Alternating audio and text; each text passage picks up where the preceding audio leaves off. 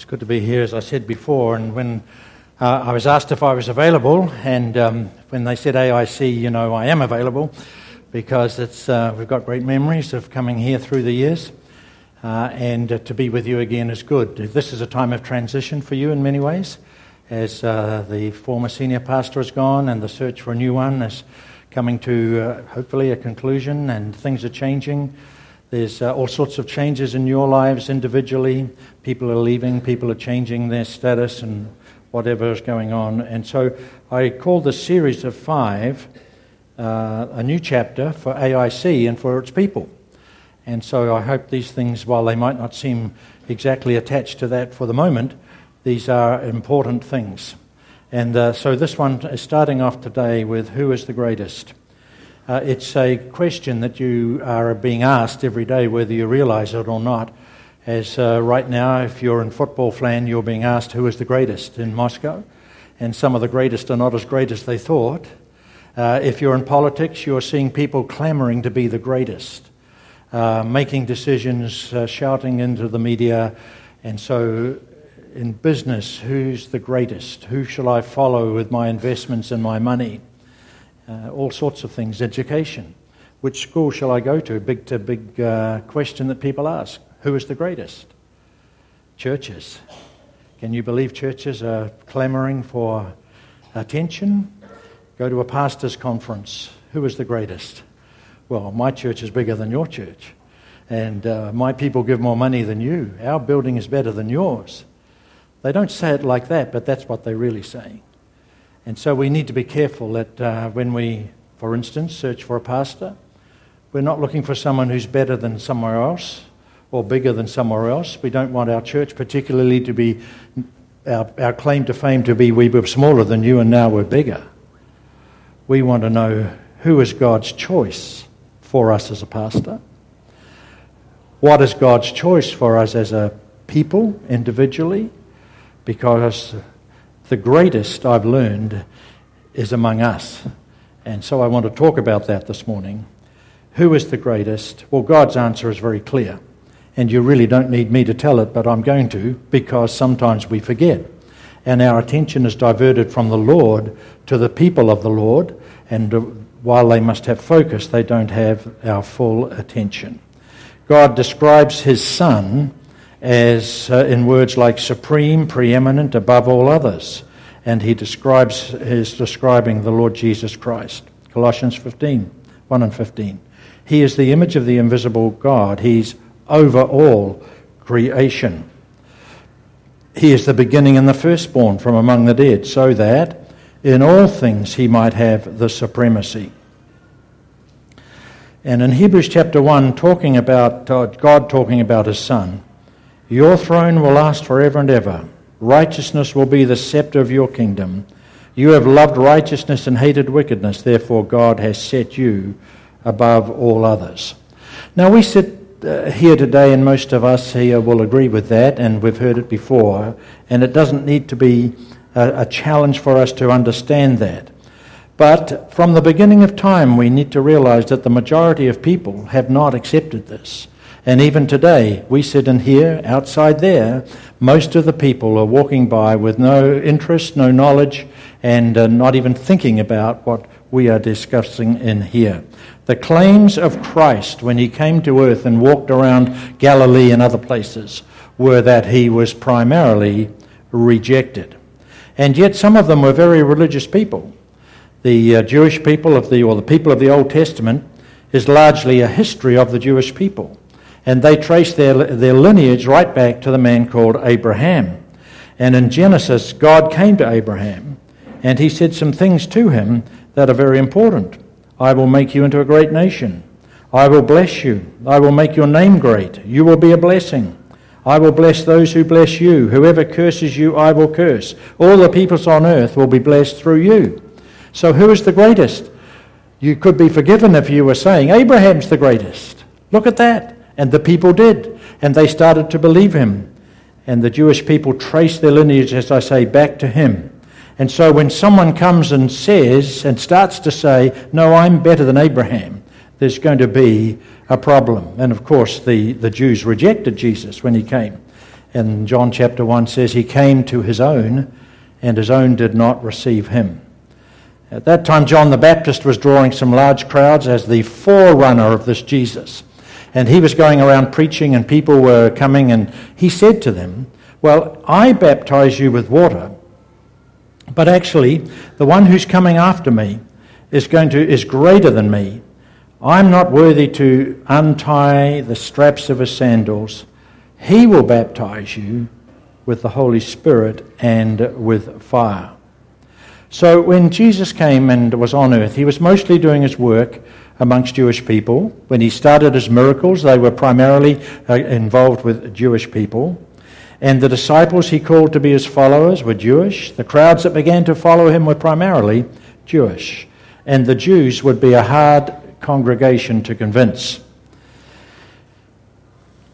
After all, they were the descendants of Abraham. They had received the promise. And for them, there's no need for Jesus. And Paul wrote it down in uh, what he wrote at one point, where he said, For the Jews, theirs is the adoption as sons, theirs is the divine glory, the covenants, the receiving of the law, the temple worship, and the promises. See, there's, it's like that today. They're not saying these things. But when we talk to people about Christ and say that there is a better life, the answer really is, I don't need a better life. I have many. I have a satellite deal. I have a new car. It's electric car. I see a lot now around the streets. I'm better. I have all the things I need. Sure, it's busy, but there's no need. And in some places, uh, sometimes I have my way of worshipping, and it's not to put Christ as the supreme. There's a heated discussion there in um, John 8 where Jesus is defending his claims, and the people are not very happy with that. And uh, they tell him he's demon possessed. And so it comes up in John, uh, back here now, I've got to rework this thing. Who do you think you are? Are you greater than our father Abraham? He died, and so did all the prophets. I tell you the truth, said Jesus, before Abraham was born, I am. You've got to be brave to say that in front of a, a pack of Jews who are against you, a pack of people, doesn't matter. And so it is they tried to stone him and they tried to kill him. Not only does he claim to be greater than Abraham, he's claiming now to be God. And on three other occasions they tried to kill him for the same reason. John 5:18. The Jews tried harder to kill him because he said God was his father, making him equal with God. We don't stone you for doing good work, but for claiming as a man that you are God. By our law, he should die because he made himself to be the Son of God. They didn't understand that the opposite was actually the truth. It's not that as a man he was claiming to be God, but as God he had become a man. You know this, but it's, written as well as anyone could say it. He who in very nature God did not consider equality with God something to be grasped, made himself nothing, taking on human likeness humbled himself and became obedient to death on a cross. Therefore, God has lifted him to the highest place, given him a name above every name, that at the name of Jesus every knee should bow in heaven and on earth and under the earth, and every tongue confess that Jesus Christ is Lord to the glory of God the Father. Jesus is greater than Abraham. But that's just the beginning because now the Lord on his earthly journey will start to unravel and undo all their uh, sacred beliefs that they thought were from God but had been uh, made into something of uh, a falsehood. A Jewish form of worship from the early days was uh, when Moses was their leader and they were marching through the desert. You remember they'd been in slavery for many years and then they were released and under Moses, they started a 40 year, 40 year trek to a promised land.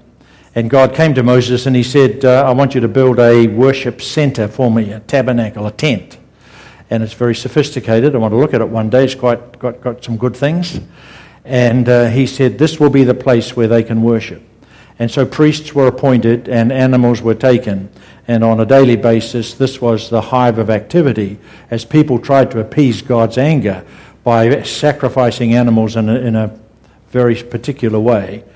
yeah, I have to say, the smell would not be good, and the, the priest's suit would not be looking like this at the end after they'd killed animals and done it. But that was their form of worship.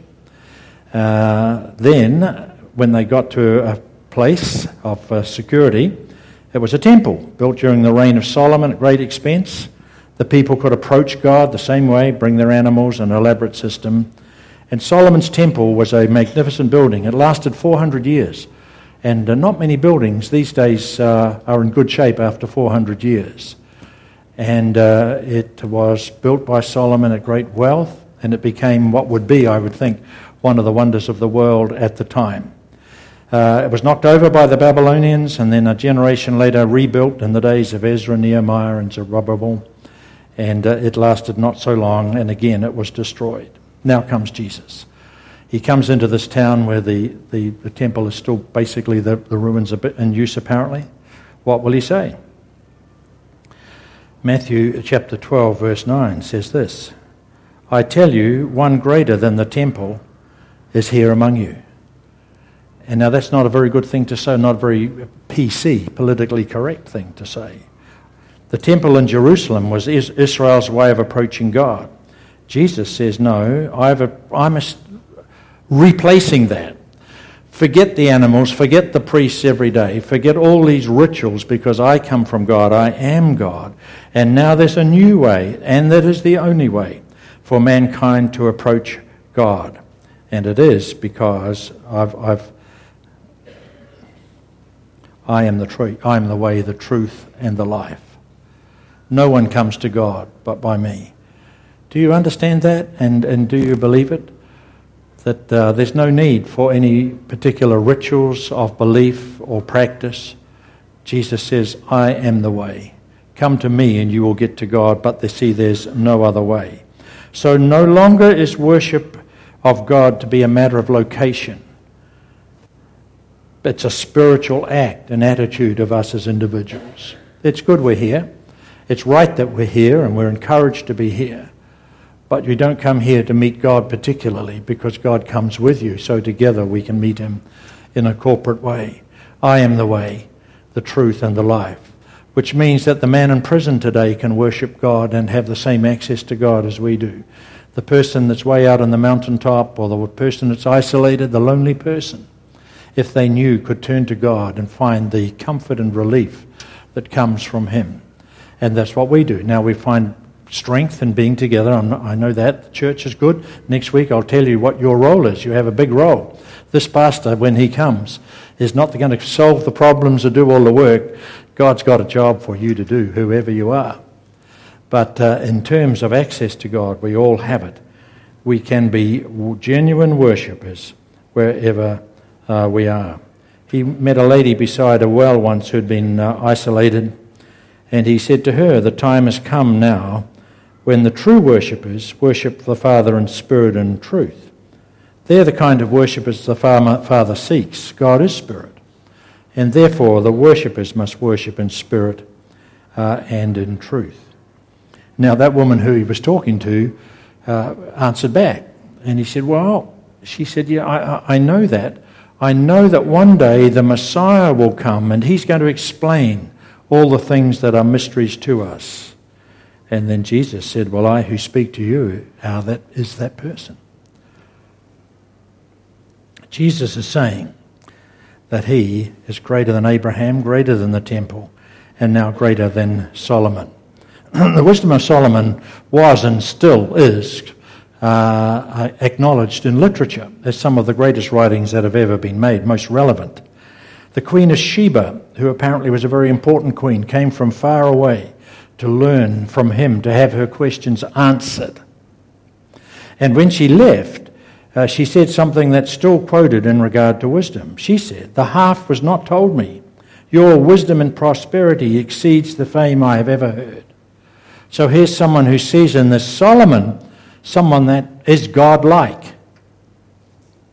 Solomon's reign, if you read through the scriptures, the Old Testament, was one of the greatest prosperity times of Israel ever in uh, First Kings, we read some things about uh, the testimony to the fame of Solomon and just how great a person he was. Uh, he's wiser than all men. That's quite a statement to be recorded in Scripture. Wiser than all men. Uh, all the earth sought Solomon to hear his wisdom, which God had put in his heart. And if you read through uh, uh, chapter 4, verse 33, these are not the exact words, but what it is. He was a poet, a philosopher, a botanist, and a zoologist. He knew a lot, did our Solomon. The wisdom of Solomon, all of these things that he did. But then you see comes Jesus, and now there's a, a new claim. Forget Solomon. The queen of the south, said Jesus, will rise up at the judgment with this generation and condemn it. For she came from the ends of, earth, of the earth to listen to Solomon's wisdoms. Now, one greater than Solomon is here. So Solomon's wisdom came from God, as recorded in Scripture. But now for us, we read that Christ, uh, go on from that one, Christ is the power of God and the wisdom of God. And then the, um, the people of the town were saying, Who is this man? What sort of wisdom is it? We knew him when he was a boy. This is indeed the Solomon, the, the greater than Solomon. But now we get greater than Jonah, the prophets. Uh, Jonah was an unwilling and rebellious prophet. If you know the story, he was told to go by God to somewhere, and he said, I think I'll go the other direction. And uh, for that, he was uh, allowed to spend three days in the belly of the whale. And that's the story we hear that Jonah and the whale. When he came through from that, he went off to Nineveh, and God said to him, I want you to tell the people, just this is the message, in uh, 30 days, is it? I will, 40 days, I will destroy the city. He didn't say, I'm going to forgive the city at that point. And so Jonah was pretty uh, angry about this. And he walked through the city. Apparently, it would take quite a few days to get through Nineveh. And uh, as I read the history books, I'm told that some years not too far away, certainly in, me- in memory, the city had been largely destroyed by an earthquake. And now we're in a city living now where it's now um, it's eight years, but the memory is still there. There's a certain noise at night if we hear it. We jump out of bed even though it's not an earthquake. Earthquakes are very, amongst other things, are very dis- disruptive things, not only at the time, but in later life. So if you're a person in Nineveh and a man's coming through and he's saying, Repent, in 40 days God will destroy the city, you hear in 40 days there's going to be another earthquake that's going to finish us off. Perhaps they did that. Anyway, what they did was they asked God for forgiveness. And wouldn't you know it, God forgave them. And Jonah's not very happy with this. He rather liked the idea that Nineveh would be wiped out. But it didn't happen. God forgave. Jesus also preached a hard message. He warned of judgment, but he matched it with the offer of forgiveness, peace with God, and everlasting life. And you've heard this, and we would say it again this morning. Jesus says to you, Come to me, you who are weary and burdened down with some issue of the day, and I will give you rest. That's a great thing to have in our armory but do we take notice of it? I will give you rest. Whoever believes in me will not perish, but have everlasting life. So the people who were listening to this said, Well, give us a miraculous sign to show us, you know, something. And he said, Then nothing will be given to you but what was already given in the life of Jonah. Jonah went into the belly of the fish for three days and died and came back to new life. And so this one, me, who's claiming these things, will go into death for three days and I will come back to life, and it will be everlasting life. So he is a greater than Jonah, and he would do that for all who would believe in him. One more comparison. The disciples had gone into town to get some food. It was a hot day, and Jesus had stayed beside the well, and he was a little tired, and as he watched, a lady came, a Samaritan came to draw water. She chooses this day because she's an outcast in the city. Her morals are not what they should be. And uh, she's a Samaritan and not a Jew. And that would, uh, a racial difference. And so she comes hoping that nobody will see her. And then suddenly a voice comes and she jumps because the voice says, Would you give me water to drink? A Jewish man speaking to a Samaritan woman, never heard of, not, not, not kosher at all. He asks her for a drink, and the conversation moves to him offering the water of life. Everyone who drinks this water from the well of Jacob will thirst again, but whoever drinks the water I will give never, will never thirst again. In fact, the water I give will become a spring of water in that person, welling up again to eternal life. She says, But wait, this well that you're drinking of is the well of Jacob. Way, way back in history, Jacob and his men came and dug this well and set up a system of irrigation that has provided water and help for us, everybody, not just the Jews, ever since. We get our water every day from here. The water from this well or its subsidiaries provide irrigation for our crops. Jacob is the one. Are you greater than Jacob? She says. He says, I am. Sir, she replies, give me this water. And so we come to the question, really, that uh, we need to ask ourselves do we just take this at head knowledge, or has this become part of our life? We turn the pages of Scripture, and just a bit later, we find Jesus has come on a uh, celebration day. This is apparently a day of celebration as a nation or a country. On a day like that, Jesus stood at the edge and he shouted with a loud voice, If anyone is thirsty, let them come to me and drink. Whoever believes in me, as the scripture has said, streams of living water will flow from within them. By this he meant the Spirit, whom those who believed in him were later to receive.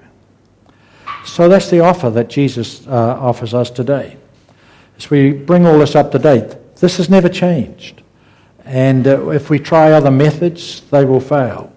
If we extend the belief in different ways, it won't be right. Jesus stands among us today and he says, If you're thirsty, if your life is not fulfilled, come to me and drink, and I will place in there living water through the Spirit of God that is given to you. New members stood here. Membership doesn't bring them, uh, shall we say, access to God any more than people who are non members. But what they're saying is, I am a believer. I have that living water, and I am determined to join with others and to declare as a group, through individual work often, the claims of Christ. I'm going to go to the wells of this land. And when the people come, say, This is one way of living, but Jesus says there's living water for you to be had if anyone is thirsty. And he meant the Spirit. There's many songs and sermons that confirm that. And today I want to ask you if you're here today and you don't know the, the saving grace of God through his Son, Jesus Christ, if you don't know what it means, what's this water, living water, no water? What I'm saying is that the, the quenching things of life alone are not sufficient. There's an emptiness when you take the world what, as it offers and neglect what God is offering. But God is saying to you, Come to me and I will give you a way of life. I will give you joy in your heart. I will implant myself into your life. And that thirst or that hunger, that feeling of emptiness can be taken away. And if, by the way, we've been at that point and it's not the same, there's a need to come back and to taste away. I'm uh, very much into, because of my age now, when we sang hymns, they were much part of my life and the words of those help me along the day. I read my Bible, I turn the pages of the hymn book. And in the book of Isaiah, the, the writer is often uses his point by using the word ho. Ho! It means listen up. Ho, everyone that is thirsty in spirit. Ho, everyone that is weary and sad. Come to the fountain. There's fullness in Jesus. All that you're longing for, come and be glad. And uh, I did that. And many of you have done that. And so we look back on that day when our lives were empty and He said, Come. And we did. And we're glad. And there's a testimony that you might want to sing that I sing often because of this. I heard the voice of Jesus say, Behold, I freely give the living water. Thirsty one, stoop down and drink and live. I came to Jesus and I drank of that life giving stream. My thirst was quenched, my soul revived, and now I live in him. 1955 for me. Wow. That was a long time ago. And there's been some ups and downs, and there's been some emptiness and dry spells, but I would sing, sing it again today. I came to Jesus, and I drank of that life giving well. And so can you come, and He will guide you, and He will never leave me. We've had some rock bottoms, we've had some great old times. We live in Him. I want to tell you today as we start out on the series the point of this is we don't go looking for someone, someone or something better. We have the best. He is the greatest. Our Lord Jesus is greater than Abraham. He's given us access to God the Father individually. No need for Israel's temple or its uh, elaborate ways of worship. His wisdom is way beyond that of Solomon.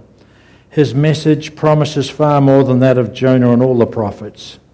His life is more satisfying than anything the well of Jacob could bring forth. And his promise of eternal life can be trusted because he went into death. And God, who raised him to new life, offers the same for us who believe. Uh, so I say to you, do you know him? Do you know him? Not do you know about him, but do you know him?